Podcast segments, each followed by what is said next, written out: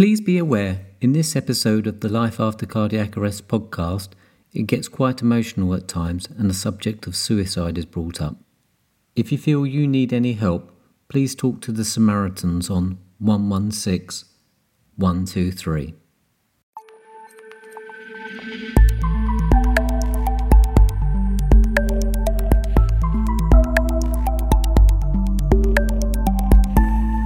Hello, and welcome to another episode of the Life After Cardiac Arrest podcast with me, your host, Paul Swindell.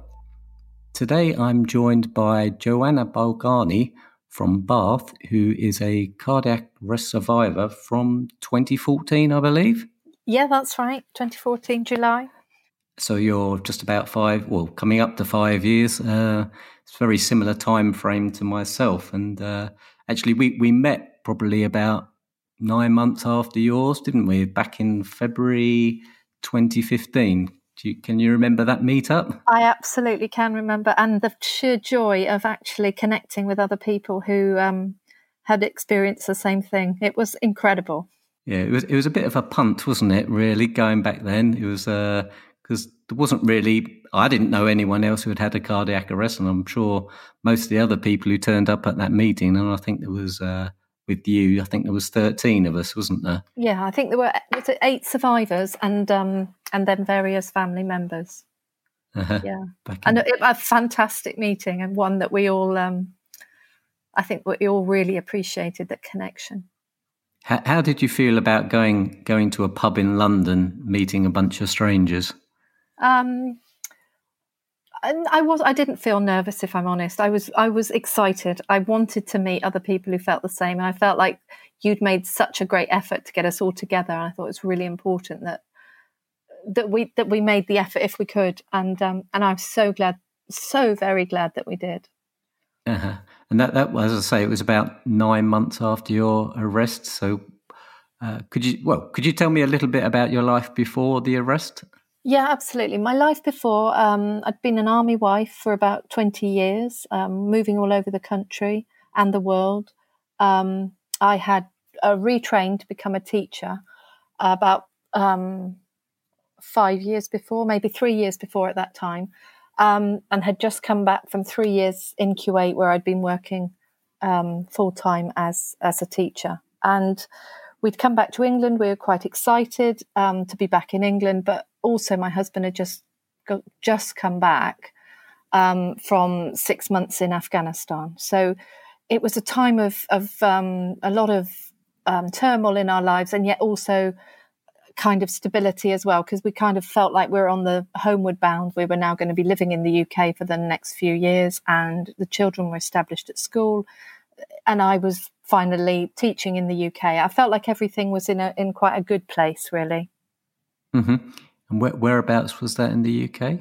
Uh, we were living in um, a place called Shrivenham, which is between Oxford and Swindon.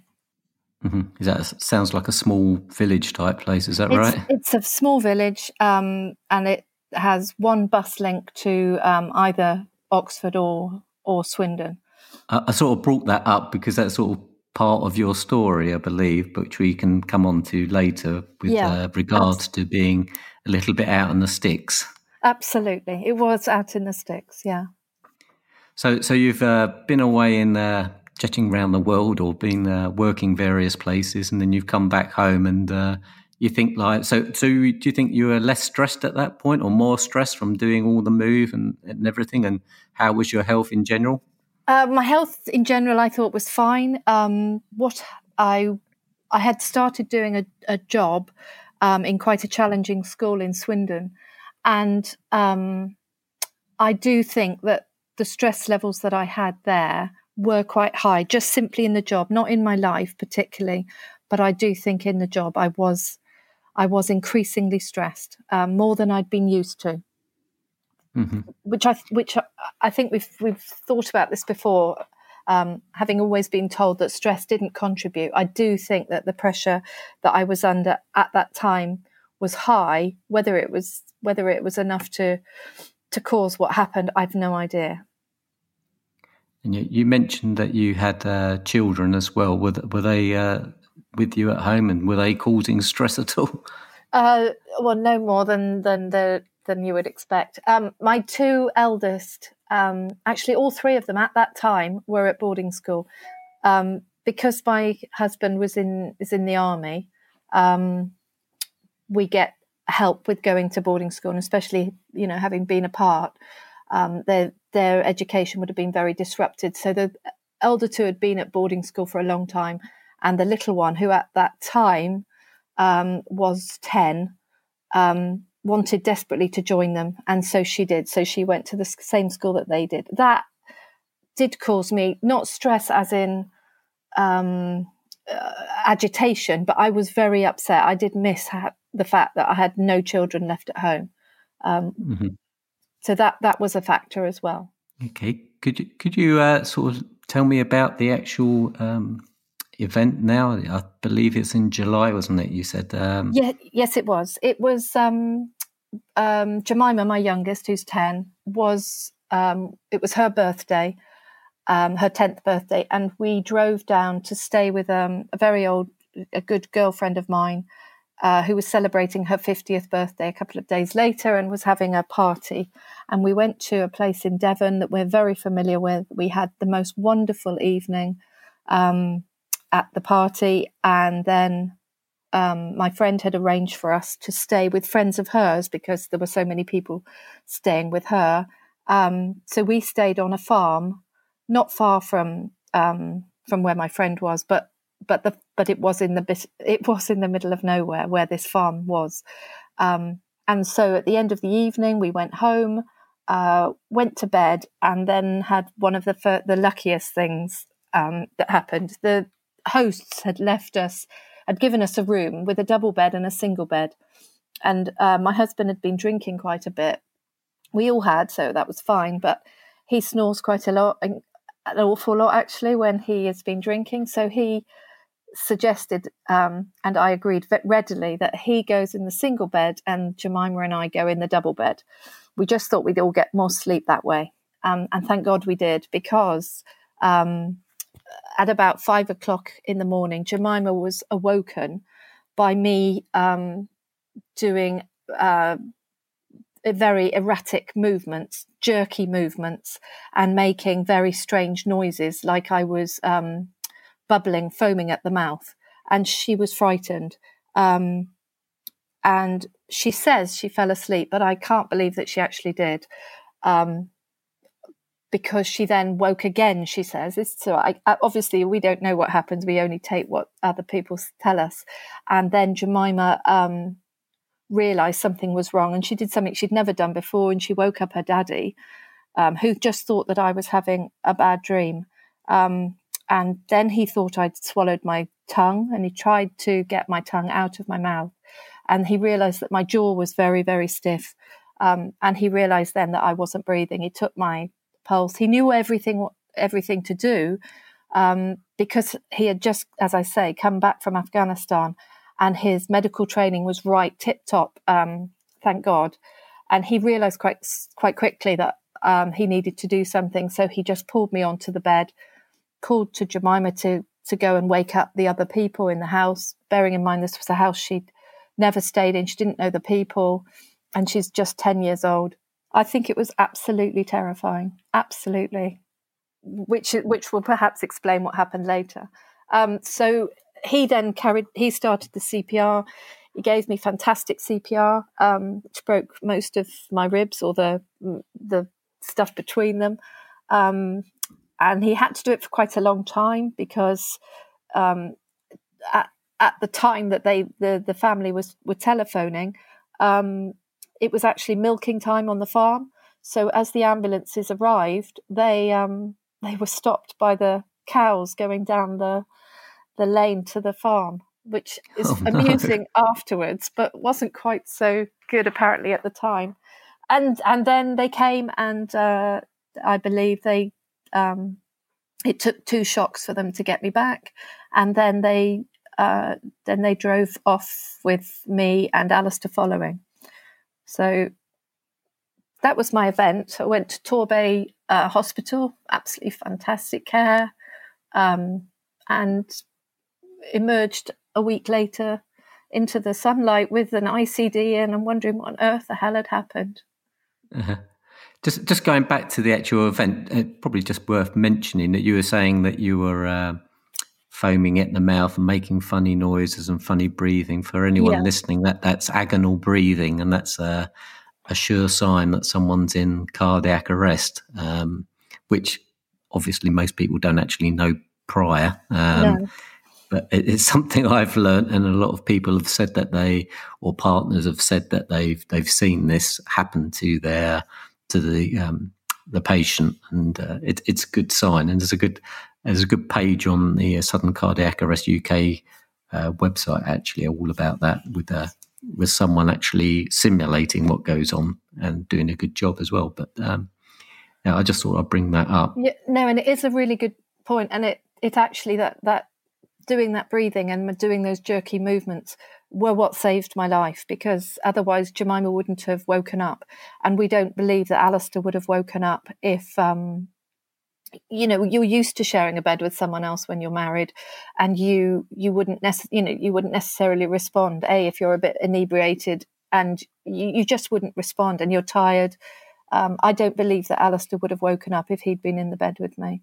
So mm-hmm. I'm very grateful that Jemima was, and that she uh, and that she responded as she did. Yeah, oh, a, a, right heroine there. Absolutely. Um, and so, do, do, prior to the actual event, had you felt um, any different to normal? Had you sort of uh, sensed anything that was wrong in your body the previous uh, evening or day? No, absolutely nothing at all. I, and I've gone over and over it. I know it's um, very hard to remember those previous days anyway. They kind of blank out for a while. But no, I, I can think of nothing that that was out of ordinary. None of us could. Um, so no, it came completely out of the blue, as I as I believe it does. It seems to for very many people, and hence the the name sudden cardiac arrest. yeah, um, absolutely, um, very sudden. So, so how long do you think your husband did CPR for, or does no one know? Uh, we think it's about 25 minutes. Um, wow. But it was very, I am confident it was extremely good um, CPR. As, as we all have, obviously, we all had very good. But I think the fact that, um, the fact he just wouldn't wouldn't have stopped. He said. Did he do it all on his own? Yeah, he did.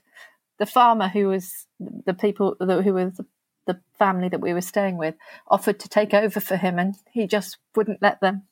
Yes, I, I think I know from speaking with others that it's uh, an incredibly exhausting uh, thing to actually have to do and uh, go through. Um, so my hats off to his, his, fitness and strength. I know, and he said as he was doing it, the the sweat was pouring down his nose and dropping on my face, and he was thinking, "Oh, she won't like that. She won't like that at all." But in the as it was, it's um sorry, I'm getting quite emotional. I didn't think I would do. Sorry, Paul. Um, that's okay. Sorry, sorry no, for putting you no, in that state. You, you, haven't. It's just, it's just, you know what it's like. It's quite emotional to recount. And for us, of course, it's nothing because we're out of it. But for them, you just think of their anguish, and it's horrible. Sorry, I'm fine, Paul. okay. Um, Okay, so we'll move on. So, so yep. you uh, you went to the uh, Torbay Hospital, did you say? Yes, I did. I went there, and um, was unlike, you put in a coma? Do you know? No, I wasn't. I wasn't, which I think is unusual because it seems to me most people were. But um, I came back, you know, after they took two shocks, as I say, um, and I was out of it for two days. Like I have, there's no remem- no memory at all. But they did all the tests and and everything, and um, you know, it's just like so many of us came back with no understanding of what's wrong. Your heart is is um, structurally fine, in fact, very very good. Um, all the tests came back negative. MRI. I, I don't know how many there were, um, but uh, left as I it does say, become a bit of a blur, doesn't it, when you're in hospital? Absolutely does, and and I suppose very much um, I rely on what Alistair's told me, and because he didn't leave my side, and they just they just couldn't they just didn't know what what had happened. Apparently, halfway through the week, there was a there was a worry um, that all the all the lights went off. They thought I was going to have another one, um, but but it but it didn't. My my heart calmed itself down apparently on its own. So that was that was the only thing that wasn't completely straightforward. And then um, and then got the ICD and and left the next day. Which you know, after such a catastrophic event, I can remember thinking. In fact, we both thought, "My God, do we just leave?" You know, you've only been in there six days. I can't quite believe that we're allowed to go out and they without them knowing what what caused it. But um, but that is what happened. And and so then. The, sorry, I was just going to say they, they, they put this ICD in, ICD in there because um, they couldn't find out what happened, and that was sort of a insurance policy, if you like. Yeah, absolutely. Yeah, and and just told us to to go off and and live our life normally, and that most people don't have any shocks, and and just go and recover and and create your new normal. He said nothing will ever be normal again, the consultant. He said you go off and create your new normal, and that and that's what we thought we did. So we that's what we went off and did. But it, it, I can remember driving up the the motorway and just thinking, my God, that that has just happened. It's like a bomb, literally like a bomb going off in our family. It was incredible. Mm-hmm. I can, I can, well, I can totally imagine that, and the fact that you're, I don't know how far away you were from your home, but it sounds at least 100 miles, is it, or something like that? Yeah. That yeah, must have added least, uh, yeah. to the chaos as well. Yeah, and, it um, was, it was very, it was very difficult, the whole thing. But yeah. Did, did that add to why they um, discharged you after only six days? Because having seen um, what a lot of people, or the length of time that people are in hospital, it, it, does tend to be longer than six days, and it does seem quite short. But it, do, it does seem. But I think I, I agree with with what there was simply nothing else to do. They had done every check. They had they had done everything, and um, and I, uh, you know, with the ICD in, you're safe, aren't you? So they so they let me go. But what was where it fell down after that was because it happened in Torbay and we lived in near Swindon. Nobody actually did anything. Nobody. Uh, there was no communication, as far as I know, um, between um, Torbay and Swindon, or if they did, it, they, it didn't get picked up. So basically, I was lost. I went back to the doctor about a week later to check on my my scar, which was healing very well. But then nothing else happened. Nothing else happened for, I don't know, three months maybe. I didn't go and see a doctor. I didn't have a, any, I just, I'd fallen through the cracks. So um, I can't even remember how, how that changed. But um, I think I thought, who is going to check on the ICD because I hadn't been told anyone. Um, uh, and eventually I, I was put in contact with the cardia, cardiac, Wiltshire Cardiac um, unit in Swindon, and they they were just flabbergasted that there'd be no aftercare at all. And uh-huh. um, I, I, mean, I literally was off the radar of anybody. Um, I say that. I think the doctor thought that it was being dealt with, and the everybody thought someone else was dealing with it, but it, but actually nobody was was dealing with it at all. But it but it mm-hmm. all worked out. It all worked out fine, and I I made the contact with the right place.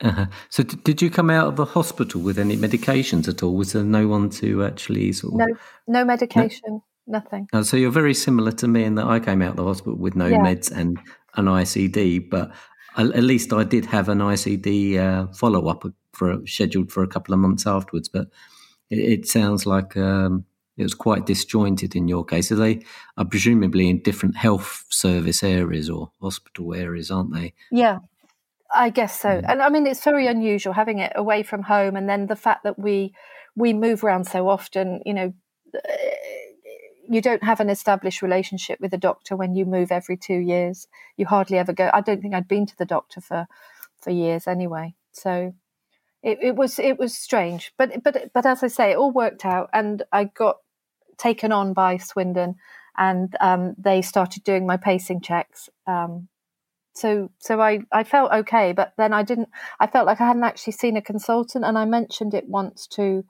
to them at the pacing clinic and they went oh haven't you who, you haven't you seen anyone i said no no i haven't spoken to anyone and so they arranged an appointment for me so it all took quite a long time but um but yeah, we got there in the end. And and to be honest, there were other I mean, things. It's not great considering you've probably gone important. through the worst sort of trauma that anyone can go through, of a sort of a, a temporary dying, as it were. Yeah. I know some people call it clinically dead. Um, yeah. So, h- how were you feeling in yourself um, those sort of months afterwards? You know, uh, did how, how and how was your health? Um, my health was fine. As it takes time, obviously, to recover from the um, from the trauma to the to your chest, to the rib cage, and so on. And um, I can remember being so sad when my daughters, when I, they would make me laugh, not on purpose, but I would laugh, and then I'd say, "Oh, please, you can't, don't make me laugh," because it hurts so much to laugh. And I can. One of my daughters said that was so sad to, you know, to think that they couldn't make me laugh because it hurt me. Um, it, it was a strange time. It was really strange. It was. I've described it as a bomb going off, and that's what it felt. It felt like the, you know, like the the ripples of effect were were on everybody. Um, my husband didn't talk about it really. Um, he went into himself. He was very sad. Um, my daughters were sad and angry, um, and and I felt oh dear, it's very hard this bit. I felt at one point, at one point, I genuinely thought it would have been better if I died because of the trouble that I'd caused. And yes, they would have been sad, but at least they wouldn't have this non mother anymore, this non wife, this person who just was asleep all the time and uh, had no energy and, and just was you know, in a in a very strange state. So it was a tough time. Are you okay to? Yes, I am. Carry on. I'm so sorry. No, don't. You don't have to apologise one bit. I know exactly what you're talking about, and I'm sure there are many others. If people, uh, survivors are listening and partners, uh, it, it's a familiar, familiar story. The, the last person I was speaking to um, talked about the, the, the darkness being very welcoming and uh, possibly at times wanting to go back there, and uh, it, it's it, it's uh, I think it just shows that there's a need that isn't being addressed with survivors. That there's a the psychological impact of as well as the obvious physical impact, but there's a, a there's a just something not being addressed, and there's a, there's a lot going on in the mind and the and the family dynamics. I mean, imagine your your husband. You mentioned he's been uh, in the army for a long time. I'm sure he's probably seen a few things that he'd rather not have seen, and but having it happen to his wife is, uh, you know, I can't imagine really, and I can't imagine what Tracy went through as well. And and it is it is um, it is the the feeling that you have, even though you didn't mean to do it in any way, it is the feeling that you um, that you cre- you have created this sadness, that you have created this trouble. Um, that that was a guilt that I felt. Um, I knew there was nothing I could do. I knew I hadn't had the cardiac arrest um, because of you know anything I'd done wrong. I knew it had just come out of the blue, but I I did feel the guilt and still sometimes not so much now do do feel the guilt of what I had put them all through. Yes, I, I totally understand that. Yes it was interesting going back to one thing you said there about someone saying go, they wanted to go back to the darkness. Um, and this seems to be something that, that people are interested in. But I, I have a very vivid vision of what happened when I died. And it wasn't dark at all, it was all completely light. Um, and this isn't an after, you know, an out of body experience or anything, but I do remember very, very vividly, and the picture became clearer in the days afterwards, of being in a completely white place of being on a ledge, all white, all smooth, no no edges, just a being, and that the the feeling was very much that there was a slope down on the le- on you know to the side of the of the ledge that I was on, and everything everything was pulling me to go down that ledge, but I just didn't want to.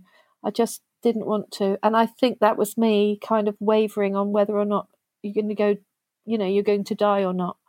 It was a weird feeling, but it gave me huge, huge comfort. And no, I, I have no worry about death or at all as a result of what happened. None at all. Mm-hmm. I mean, do you, do you think there's any significance in it? Um, do you have uh, do you have any sort of uh, religious beliefs that that would sort of make that uh, happen, or is it just something? No, no, I have absolutely no religious beliefs. It was um, it's just simply a kind of peace. It just felt like peaceful, utterly, utterly calm. Um, yeah, I, I do take great, great comfort from that.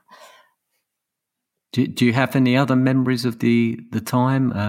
Because um, my my experience is that I have no memory of that period at all. And I was speaking to another survivor just the other day, and she had uh, not she had, as I said, she had the, the the the, blankness of when she was clinically dead, but she had um, memories of the actual arrest, and she was resuscitated a number of times, Gosh. and the, the, the memories of of those being resuscitated and the time in between was was essentially haunting her. With the and PTSD played a big part in her right. recovery. I mean, it, how? What about you? Have you got any memories of the actual no. time around there? No, I've got no personal memories at all. They are all um, the result of what other people have told me. Um, and their anguish upsets me, but I have no, I have no recollection at all. Apart from this kind of this whiteness, I have no, I have nothing, actually, of the whole time. And I think that that's been another benefit of having such a poor memory now, um, which I think is one of the, um, you know, the after effects, um, is actually quite a good one because I can't remember things at all about what happened then. I can't even remember really the dark days afterwards, um, which which again is I take as quite a blessing, frankly. Uh-huh. So, how would you describe your your memory situation sort of now? Then is it improved? Um, I think it's stabilised. Um, I think it it was shocking, absolutely shocking it's still nowhere near as good as my peers because um, I think obviously you, you you lose some with age, but I I think this is more than just normal. I I I yeah I do find my short term memory quite blown, frankly. You mentioned age. Am I allowed to ask your age? Yeah, absolutely. Um, the the cardiac arrest happened when I was fifty, and I'm now fifty five. Mm-hmm. And um, the, the term that people I, have come to use and I've, I've learned from uh, from a doctor is sequelae is the sort of conditions or the result of of something happening to you. So uh, the memory is a, a, sequelae of the cardiac arrest or the hypoxia. What what other uh, sequelae have you have you suffered from or noticed that's different to how you were before? I would say that in in those few months after the cardiac arrest, it was the memory, but it's actually the medication that I, I then went on beta blockers following a subsequent shock um, just under a year later. And that the effects of the beta blockers for me were were extremely they were dreadful. They were absolutely dreadful. They they are the the reason that that things be, took a long time for me personally to get better. What beta blockers were you put on? Um, oh, Paul, I can't remember. I can't remember. That's a good example of your bad memory. Yes, absolutely. There you go. Yeah. I'm sorry, I can't remember, but um, okay. I was on initially two and a half milligrams of whatever they are, and then they went up to five. Um, but bisoprolol. Bisoprolol, that is the one. I can recognize it. I just can't remember it. Um, and I was on those for three and a half years, and they sapped my joy basically. Uh-huh. But you you did mention earlier that you you uh, I think said spent a lot of time asleep. Was uh, was tiredness and fatigue a problem? Tiredness and fatigue was a problem as a result of the um, of I guess of the recovery of the of the whole event. Yes, sorry, I should have added that. You see again my memory. Um, but but that and and you know in those early days I was asleep for 20 hours of the day when, when I first came back, um, which I guess is what people would perhaps be doing in hospital, but I, I carried on sleeping. I was asleep all the time in my memory, uh, my very limited memory. Um, but that that slowly got better as I as I as I healed physically and so on, and and and that we sorted things out in our in our family because there were other effects there.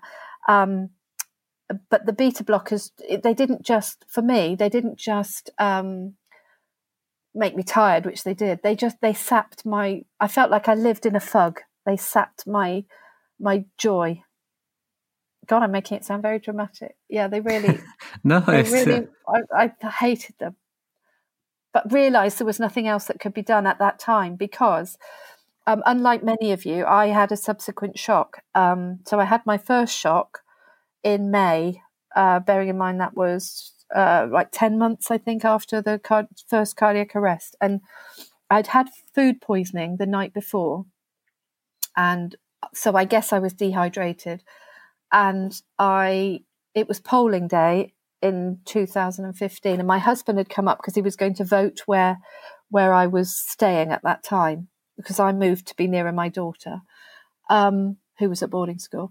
And anyway, so I'd had this bad food poisoning although I, th- I thought it was food poisoning, but he didn't get it and we'd eaten the same meal, so perhaps it wasn't. And I woke up early in the morning and um, I I had been sleeping on the sofa because I knew I was disturbing him. And I went back into the bedroom, and as I walked into the bedroom, and almost like a bubble is up in up in the air, I said, "My heart is beating incredibly fast." And as I as I as that came out of my mouth, and I just sat down on the bed and he'd put his arms around me. I got the most almighty shock to my body. I had no idea what had happened. I, I just I came round blinking and had no idea what it was. I apparently I'd screamed out. Um, he could feel a jolt in me, but didn't know what it was. And then I realised, you know, almost as quickly as that had happened, that it must have been a shock. And just as I realised that it had been a shock. I had another one, and and then I had another one. They're about 20, 30 seconds apart, and um, and this isn't going to be helpful. What I'm about to say, I'm afraid, because although after one shock, it wasn't it wasn't too bad, if if I could say that, because by the time I'd realised what had happened, it was over. But when I had a second one and then a third one, and thinking that there was going to be another one, I it was absolutely, absolutely horrendous. The, sh- the people talk about it being like you're being hit, uh, kicked by a a horse or something. Well, I've never been hit by a horse, and nor have I been shot. But I felt like it was I'd been shot in my chest. That's what it felt like, like a bullet had gone through my chest. And it, and it, if if there had been a big red button that I could have pressed that would have ended my life at that minute, I would have pressed it through sheer panic of the of the effect that this was happening and that it had happened once, twice, three times. So I know that all sounds very dramatic, but it really was. It really was tough. It was really tough. Oh, I can imagine it was. I mean, I haven't been in that position to have received a shock from my ICD, so I don't personally know what it's like. But um, um, I, have heard similar recounts, basically, of what you just said. That um, the first first one, especially if you if it happens while you're asleep, you might not even notice it, or it's over before you do notice it. And but I, I have also heard of many people suffering from anxiety and uh, worry about it's going to happen again. And it sounds like that's that's what happened to you. And um, but I think you're probably quite unusual that you've had multiple shocks within a. It's I wouldn't call it a shock storm, maybe, but it, no. obviously something wasn't quite right with your heart, and it needed to to fire multiple times. But um, and I and. I think I was just incredibly unlucky. I mean, obviously, I was we're we're all unlucky that it happened, but I think um, it, I was unlucky that that happened as it as it did. Um, I think I was probably dehydrated, so um, I always take great care now to make sure that I am hydrated. I always have Richard's banana. One of um, the people that we met together. Do you remember? At that first meeting was a, a, fantastic guy called Richard, and he told us about how he always had a banana in the morning. To I think it's for the potassium, but it might be the magnesium. Forgive me. No, it's the potassium. Um, yes, that's potassium. right. And so I every morning I have Richard's banana, and so I I does I he do, know you call it Richard's banana? I don't know if he does. It might be that might be rather bizarre. Um, but um, yeah, so I, I do think that being dehydrated had a big effect, uh, had a big something big to do with what happened that time. I do really, um, and not least because I'd had um, D and V, and I suspect all my salts were out of sync. And I also now always carry um, a little um, bag of salts. Uh, you know the little rehydration salts. So if I'm ever feeling electrolytes. a bit electrolytes, if I'm ever feeling a bit woozy, I will have one. Even yeah, even now, uh, you know, it's a it's something that I do that uh, that is kind of part of my armory to try and avoid that. I think that that shock um, experience was was from the dehydration and the unbalance of my salts. That that's what happened. As a result of that one, um, I was put on beta blockers. And they, they tend to uh, reduce your heart rate, don't they, uh, considerably? So Hopefully. Yeah, they they did, and um, so that carried on, and um, then a year later, I was I had another shock. So I was in Scotland, away away of course, always, and um, I had a home monitor then. So um, I had been I had then said to Alistair that I was feeling a bit funny. Um, and he'd gone to get me a cup of tea. This was early in the morning. Everything for me happens between five and eight in the morning. So this was this would happen early in the morning. And he said, "I'll go and get you a cup of tea because I just because I was going to have a shower, but I felt a bit funny." And he went out to get the cup of tea. I don't remember anything else. And he came back in to see me jolt off the bed. So, um, and then the next thing I, so I see from him going out to have a cup of, to get, make me a cup of tea. And the next thing I see is him right in front of my face going, Are you all right? Are you all right? What's happened? You know, do you feel okay? And I had absolutely no idea what had happened. So had clearly passed out and, uh, and had had the shock.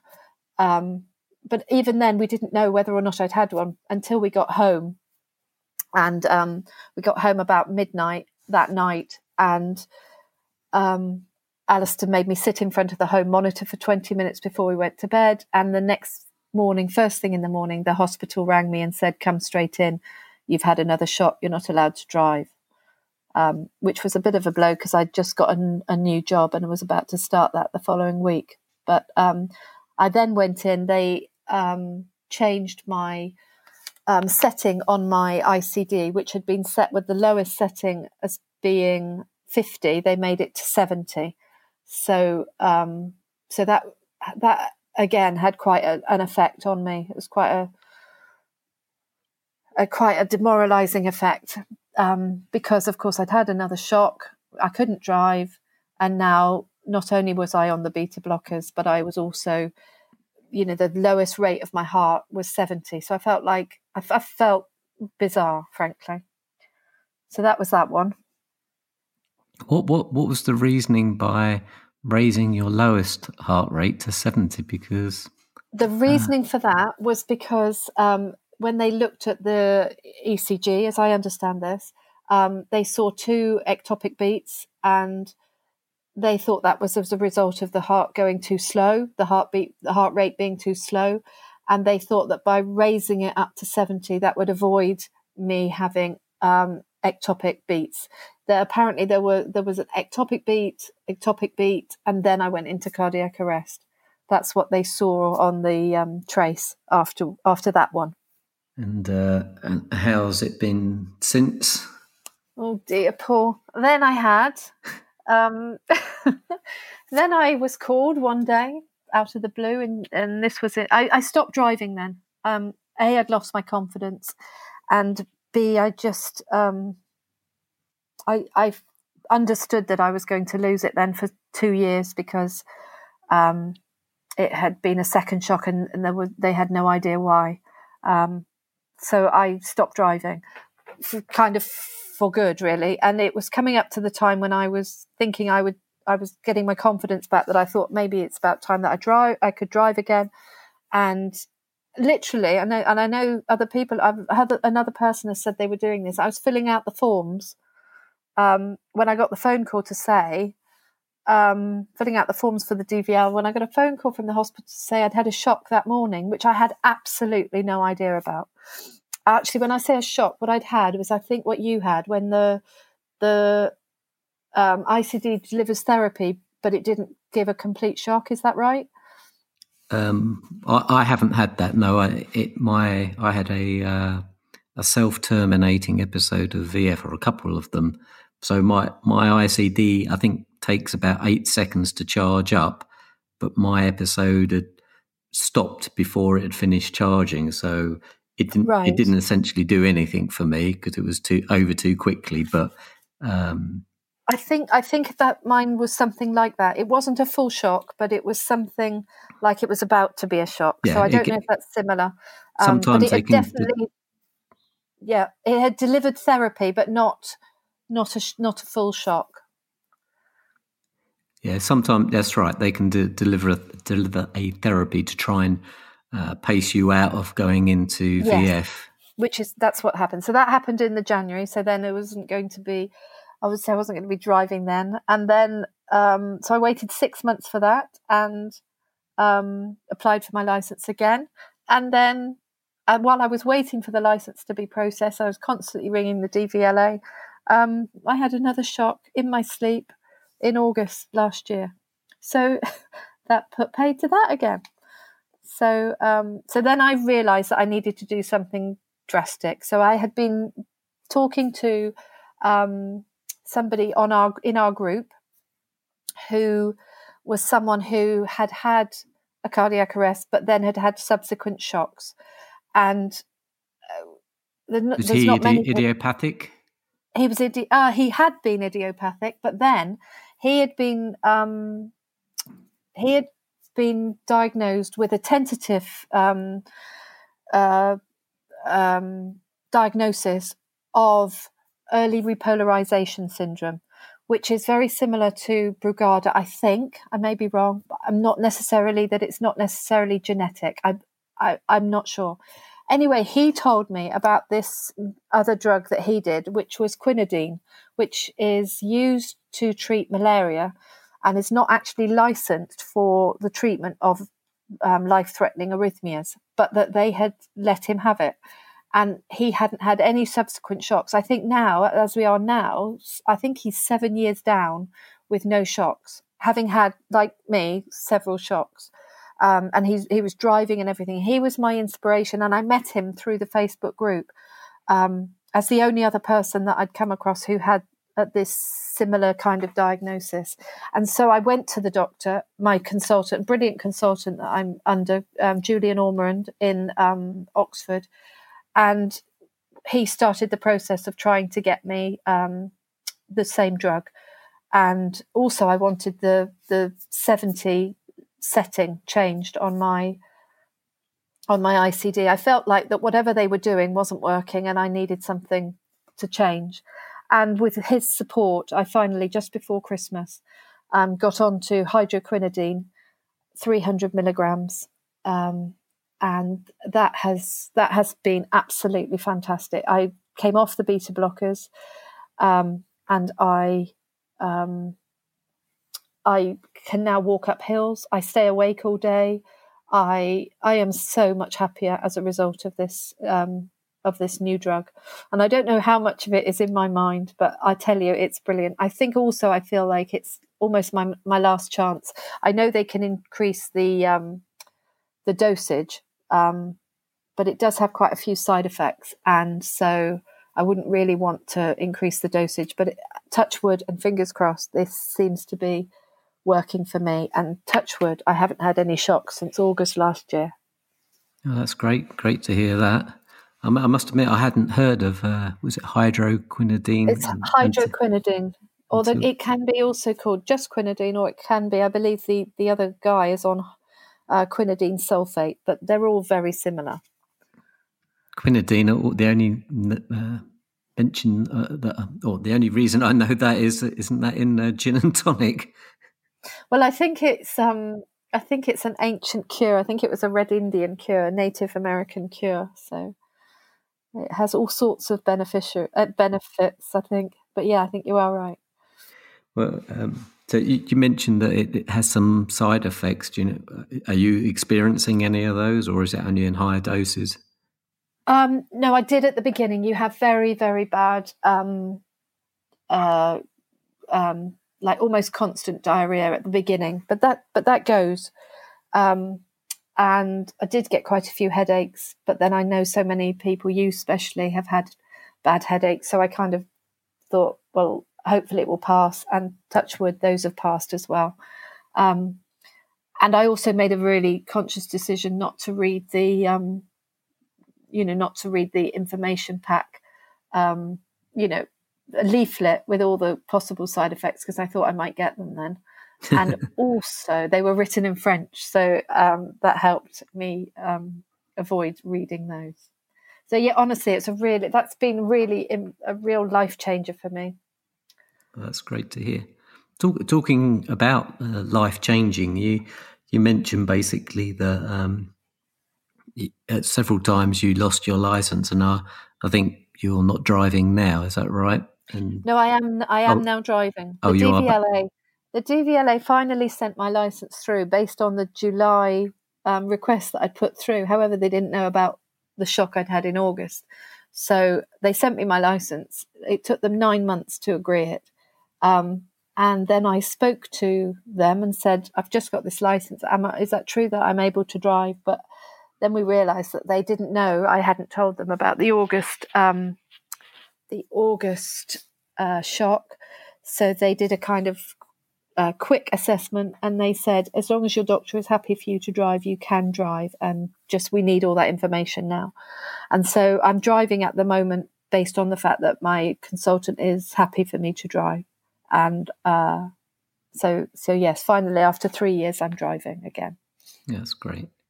Because um, uh, yes, I, I, believe or I know that um, it caused you a lot of uh, not inconvenience, but uh, well, yes, inconvenience, but trouble because, as we mentioned at, at the beginning, you were living um, in a small village outside of Swindon, and you you were just about to start a new job, weren't you?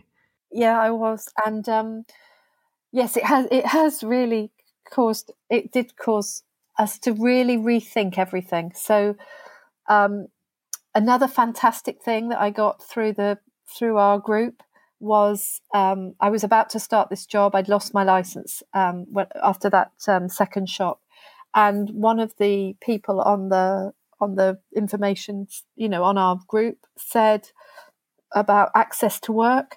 Access to work um, enabled me to get a taxi to and from my job I was working two days a week, um, and I did it for about I don't know three or four months, um, and I think it's say seventy five or eighty percent of the of the fare was covered by the government, and the rest was paid by me, and that was that was simply incredible. That was um, I, I was so grateful that that I was told about access to work.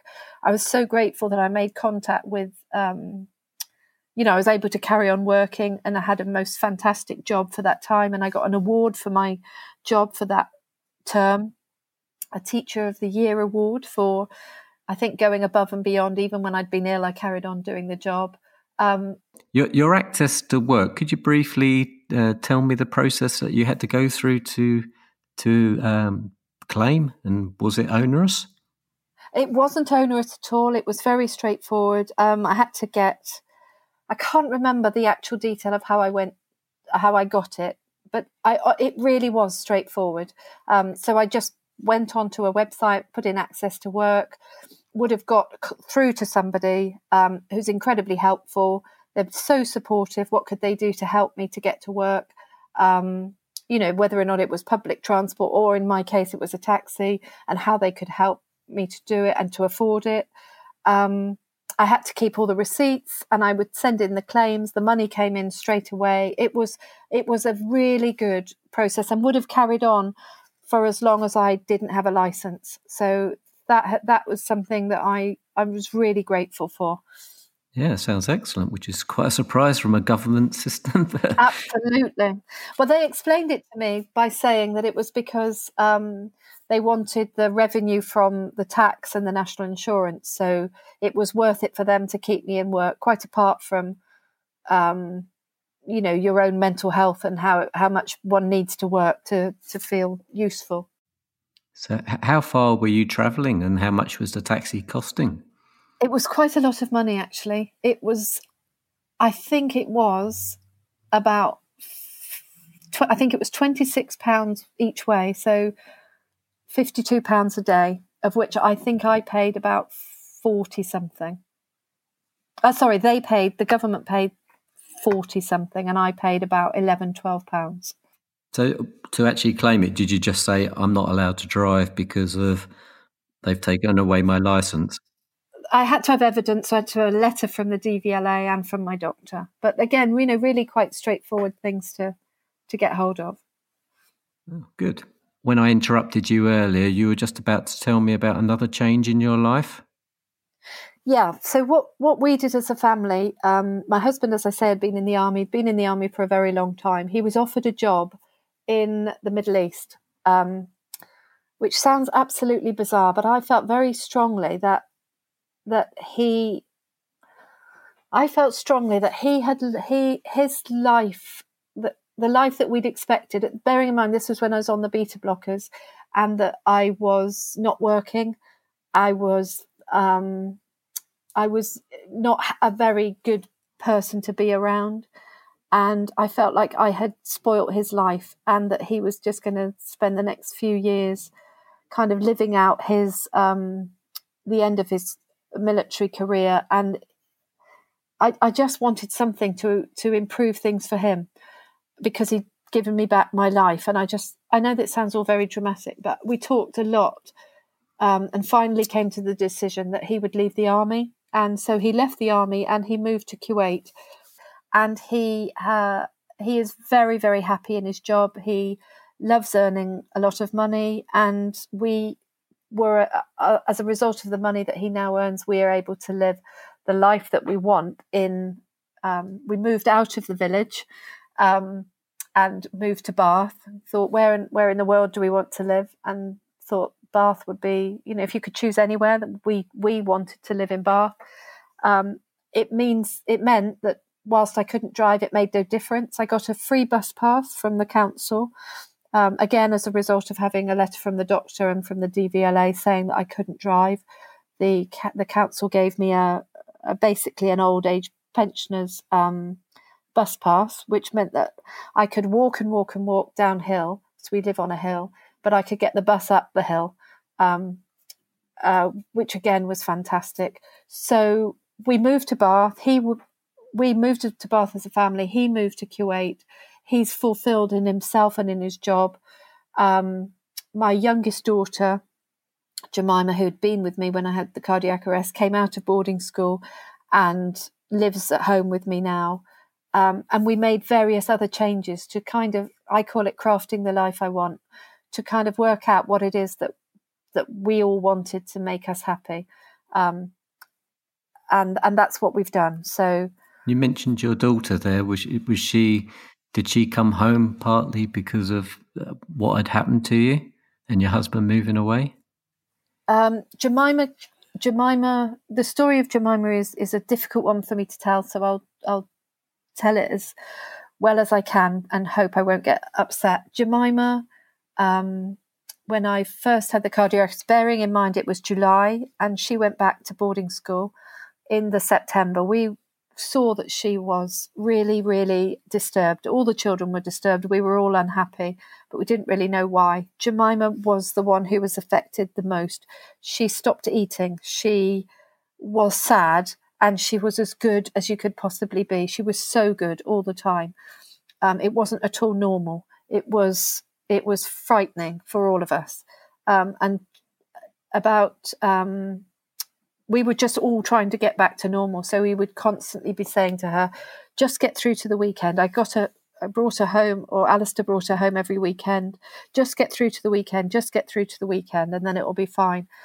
Um, I, I, I don't know why we didn't just bring her home, but I suppose it was that desperate um, need of ours to to get back to normal, whatever normal was. Um, you know, and that if we brought her out of school, that was a dramatic thing to do because if you take a child out of a boarding school situation in the military as we had then, she wouldn't have been able to get back, and we were worried that that would jeopardize her her future if we moved abroad. She wouldn't have the continuity of education that the that the allowance is given for. So there were lots of things involved in our decision making.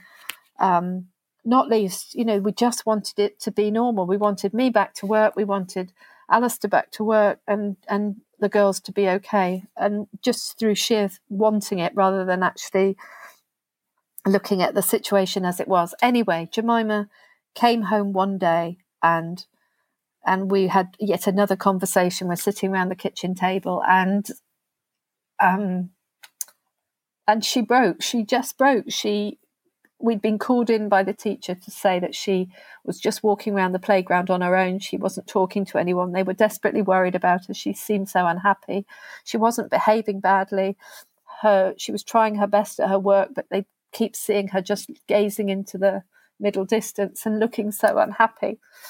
And so we were talking about this and saying, well, you know, darling, what can we do? We'll do anything we can to help you. You can come home if you want to. We'll do whatever you want. And um, so we're around the kitchen table, and then she kicks the chair back.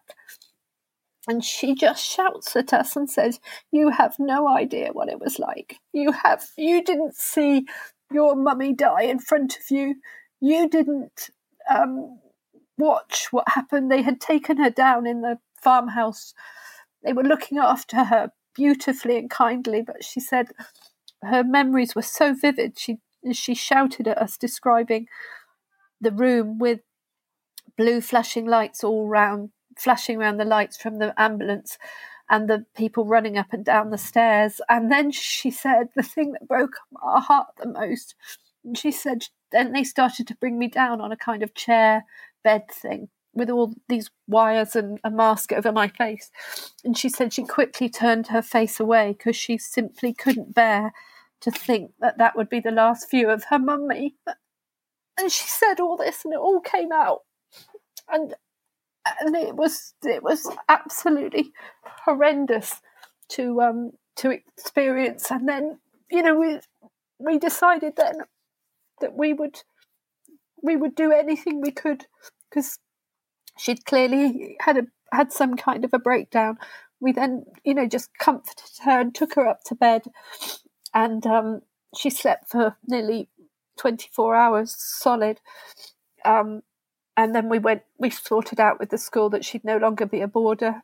We moved i moved to a flat in monmouth where she was at school. And um and then um took her out of the school at the end of the school year. And the army and the school were brilliant and, and sorted out the funding for it. And um yeah and so that was jemima's ptsd story except that the, the the good thing about it was because we took her seriously, because we enacted the changes, the, the change was almost overnight improvement. Um, the teacher said to us, even on the f- first week, she said, I've got back a new girl. She's so much happier because she's now living at home. She's eating properly. She put weight back on. She, she, you know, she just came came back to life again and we also arranged for her to um, to see a mental health um, uh, agency, and they just had one interview with all of us, and then one hour and a half of her on her own, and she came out of it practically skipping. And I think what had happened was that we had taken her seriously, and also we had um, you know she'd really been heard and by these by these um, mental health um, nurses who'd really taken her seriously as she'd wanted she'd wanted to be. She knew we took her seriously but she wanted people to realize what had happened to her. And and she, and ever since then although i keep a very close eye on her mental health she is in such a much better place than she than she was then.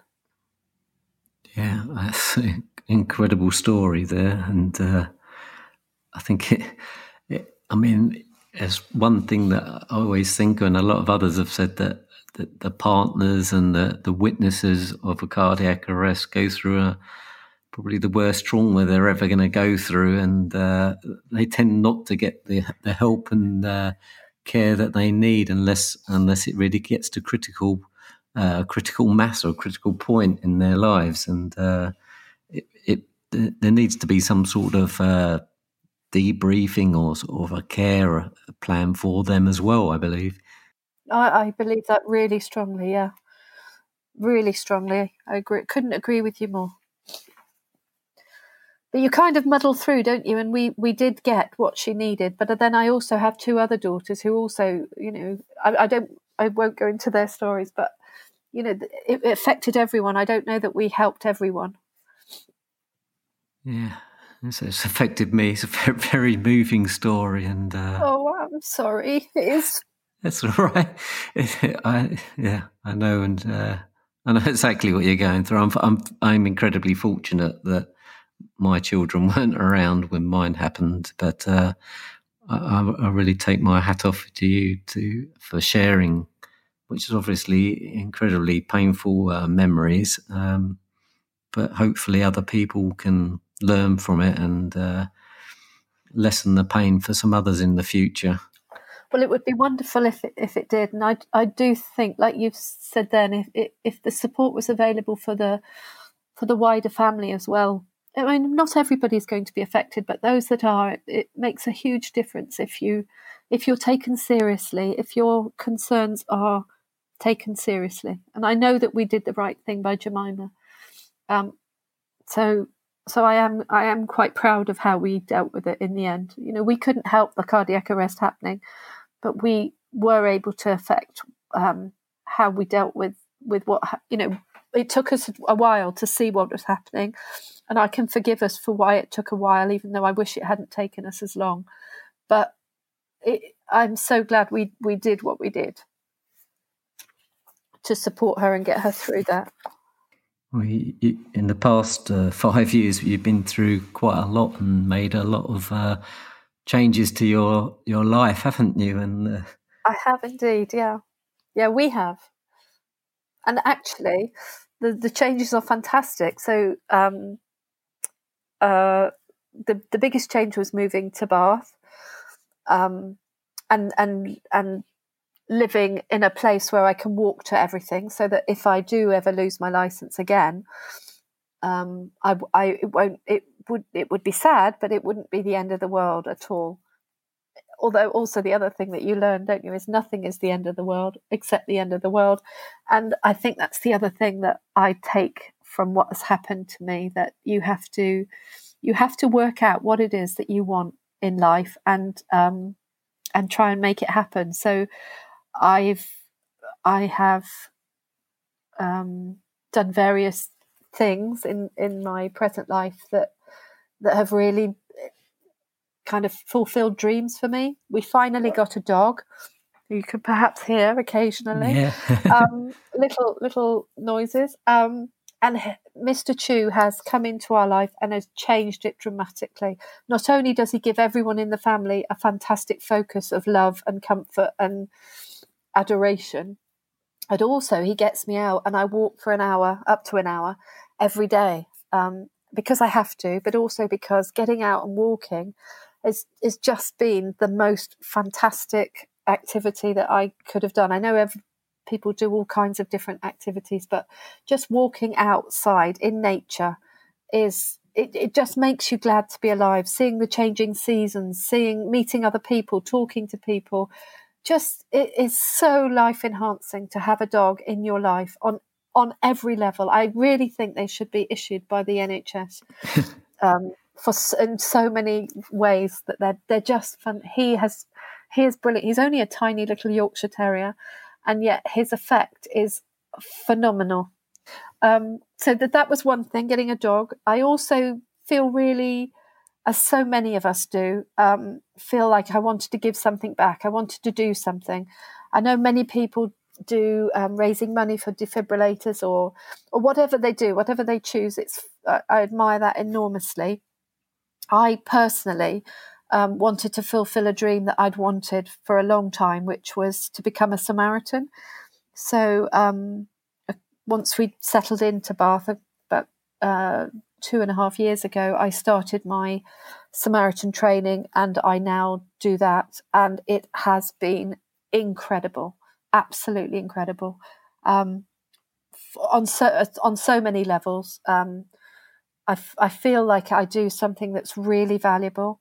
I have met one made great friends, and um, I've got involved because I've got time. I've got involved uh, in in the running the branch in a more um, a more proactive way as well, which again has been really satisfying. And it's not giving back as far as the um, you know the, what happened to us, but it's giving back in in in another way.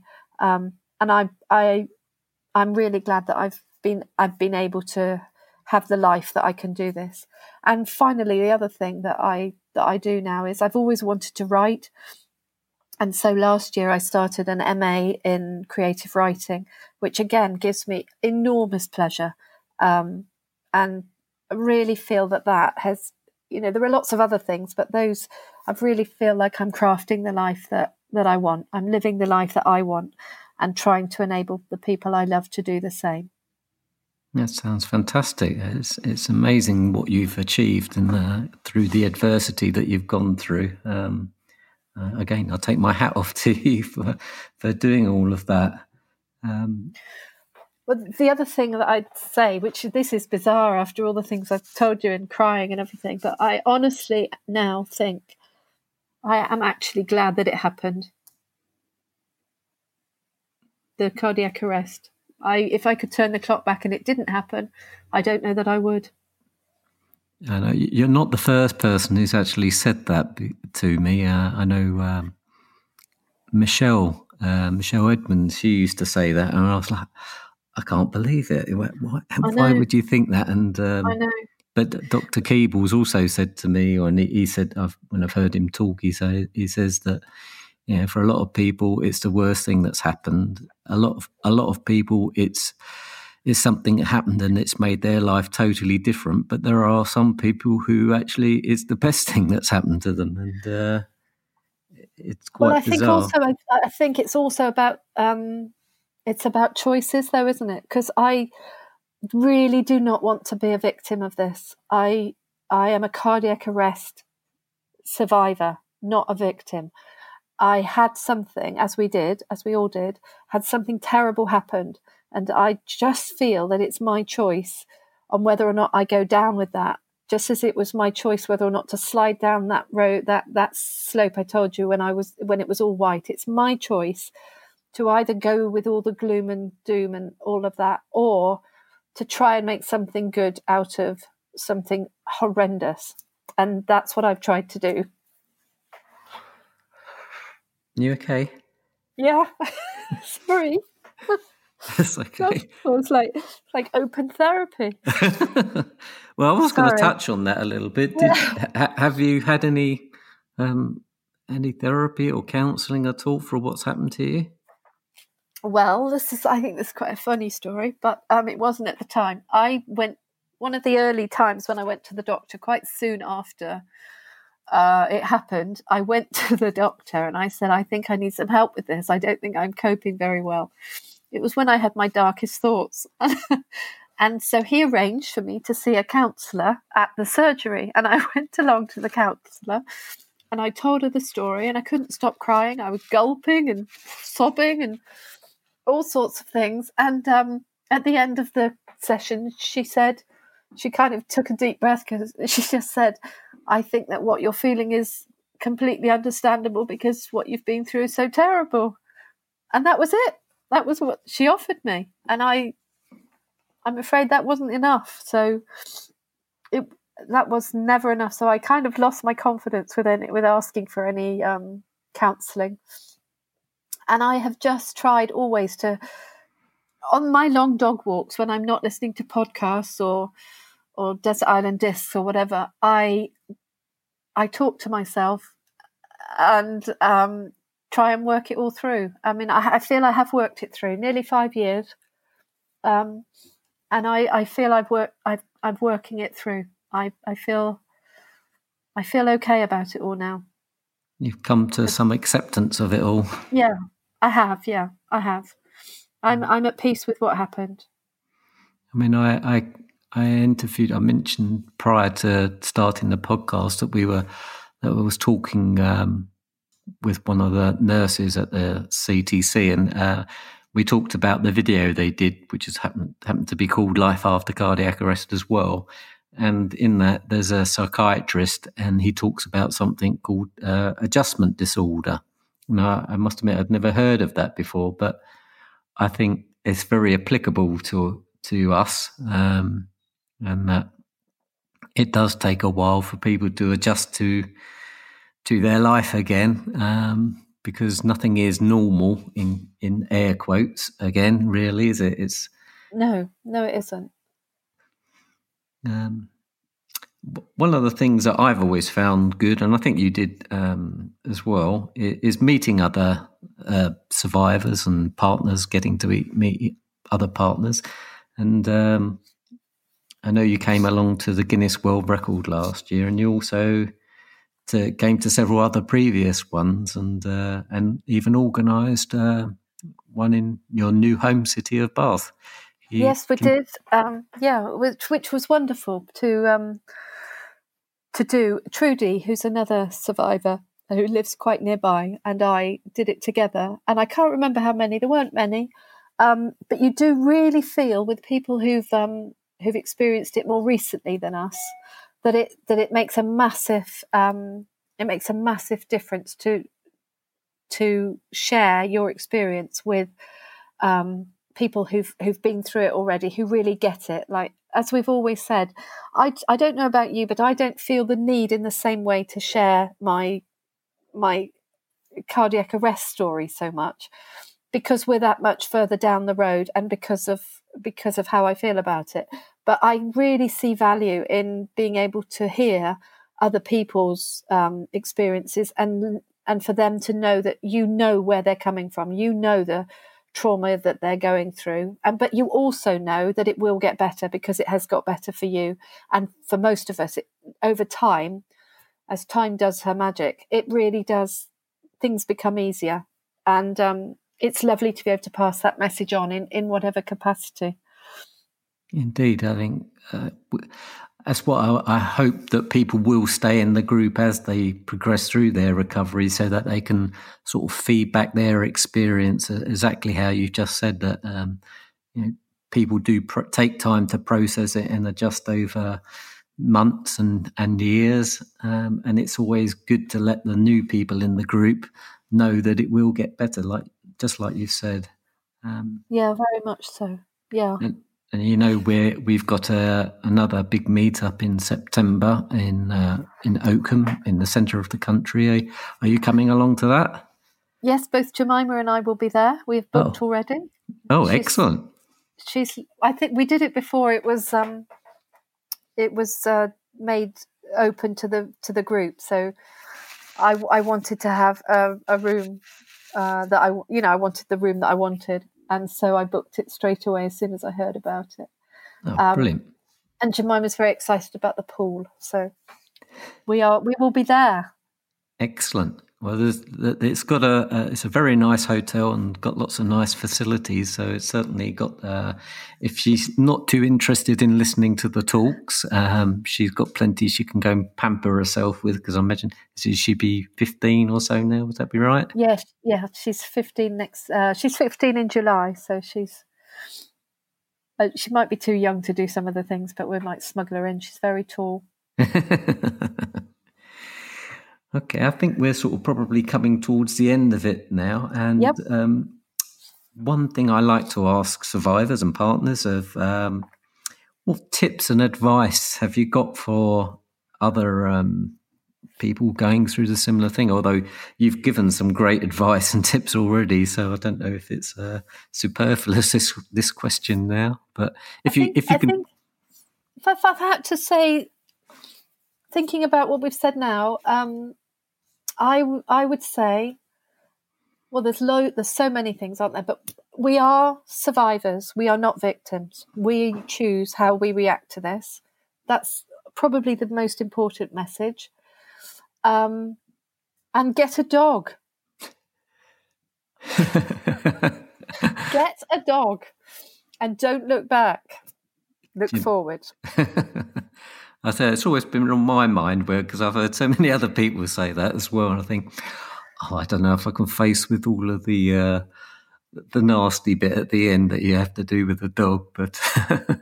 I seem the a lot. Nasty bit at, what at the end of the dog or at the end the, of the dog? when you no no when you take the dog out for a walk and it does its business and you go. Oh no! Well then, get a small dog. Get a small dog. Was that your reasoning behind getting a, a Yorkshire Terrier then?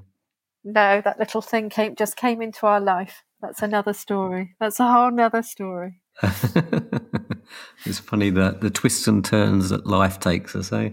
Absolutely. Very much so.